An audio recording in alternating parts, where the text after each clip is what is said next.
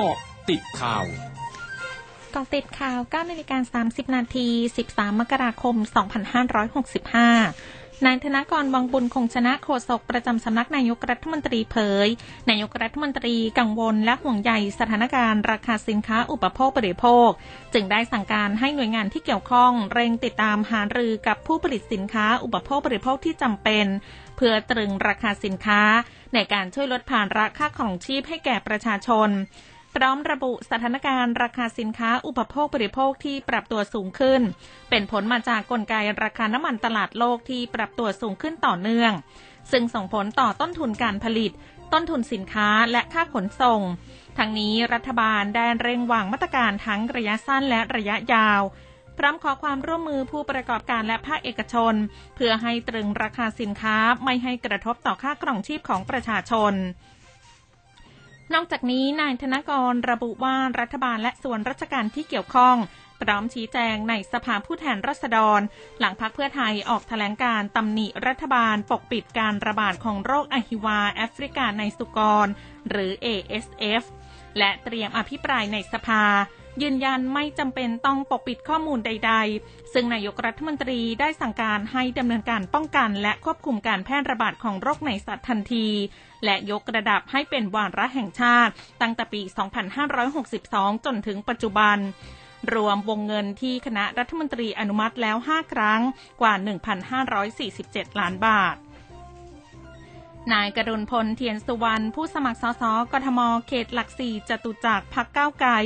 ลงพื้นที่หาเสียงที่ตลาดริมบึงเขตหลักสี่เพื่อขอคะแนนเสียงจากประชาชนในพื้นที่ โดยได้รับการตอบรับเป็นอย่างดี มีประชาชนมาขอถ่ายรูปและให้กำลังใจ โดยนายกรุณพลเผยจากการลงพื้นที่พบว่าประชาชนส่วนใหญ่ยังกลัวการระบาดของโรคโควิด -19 จึงไม่ค่อยออกจากบ้าน โดยการหาเสียงเลือกตั้งซ่อมในช่วงโค้งสุดท้ายนี้ ต้องเจาะพื้นที่แสดงวิสัยทัศน์ นโยบายผ่านเครื่องขยายเสียงหรือรถโมบาย เพื่อให้ประชาชนรู้ว่าไม่ใช่เป็นเพียงผู้สมัครในเขตนี้แต่ต้องทำให้เห็นว่าวิสัยทัศน์ของพรรคจับต้องได้และปฏิบัติได้จริง เตรียมจัดปราศัยใหญ่ในวันที่ 21 มกราคมนี้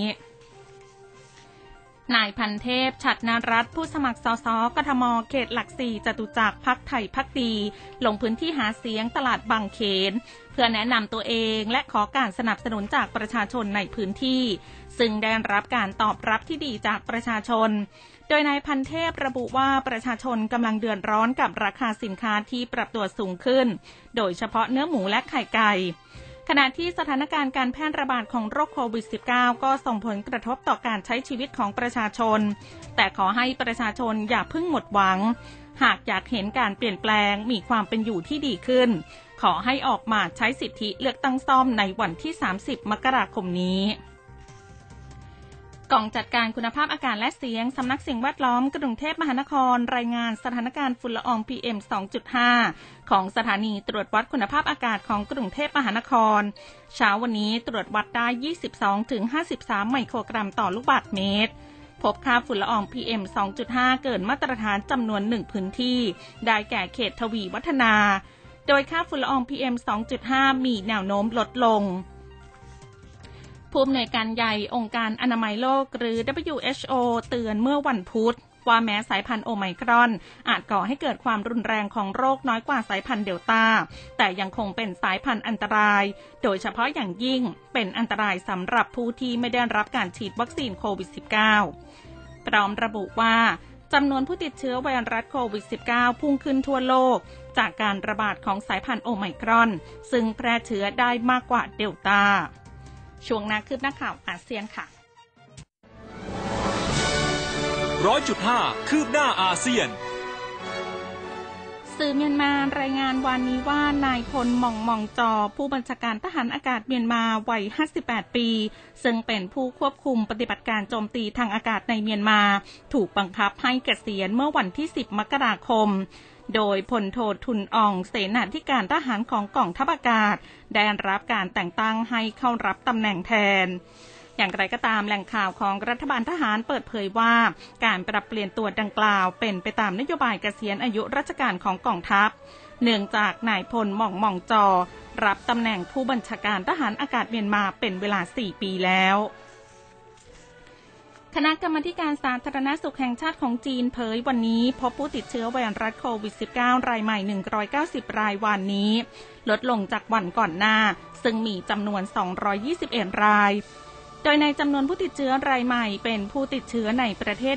124 ราย ซึ่งพบในมณฑลเหอหนาน นครเทียนจิน มณฑลซานซี และมณฑลกวางตุ้ง โดยจีนแผ่นดินใหญ่มีผู้ติดเชื้อสะสม 14,379 ราย ทั้งหมดคือก็ติดข่าวในช่วงนี้ สุพิชยาถาพันรายงานค่ะ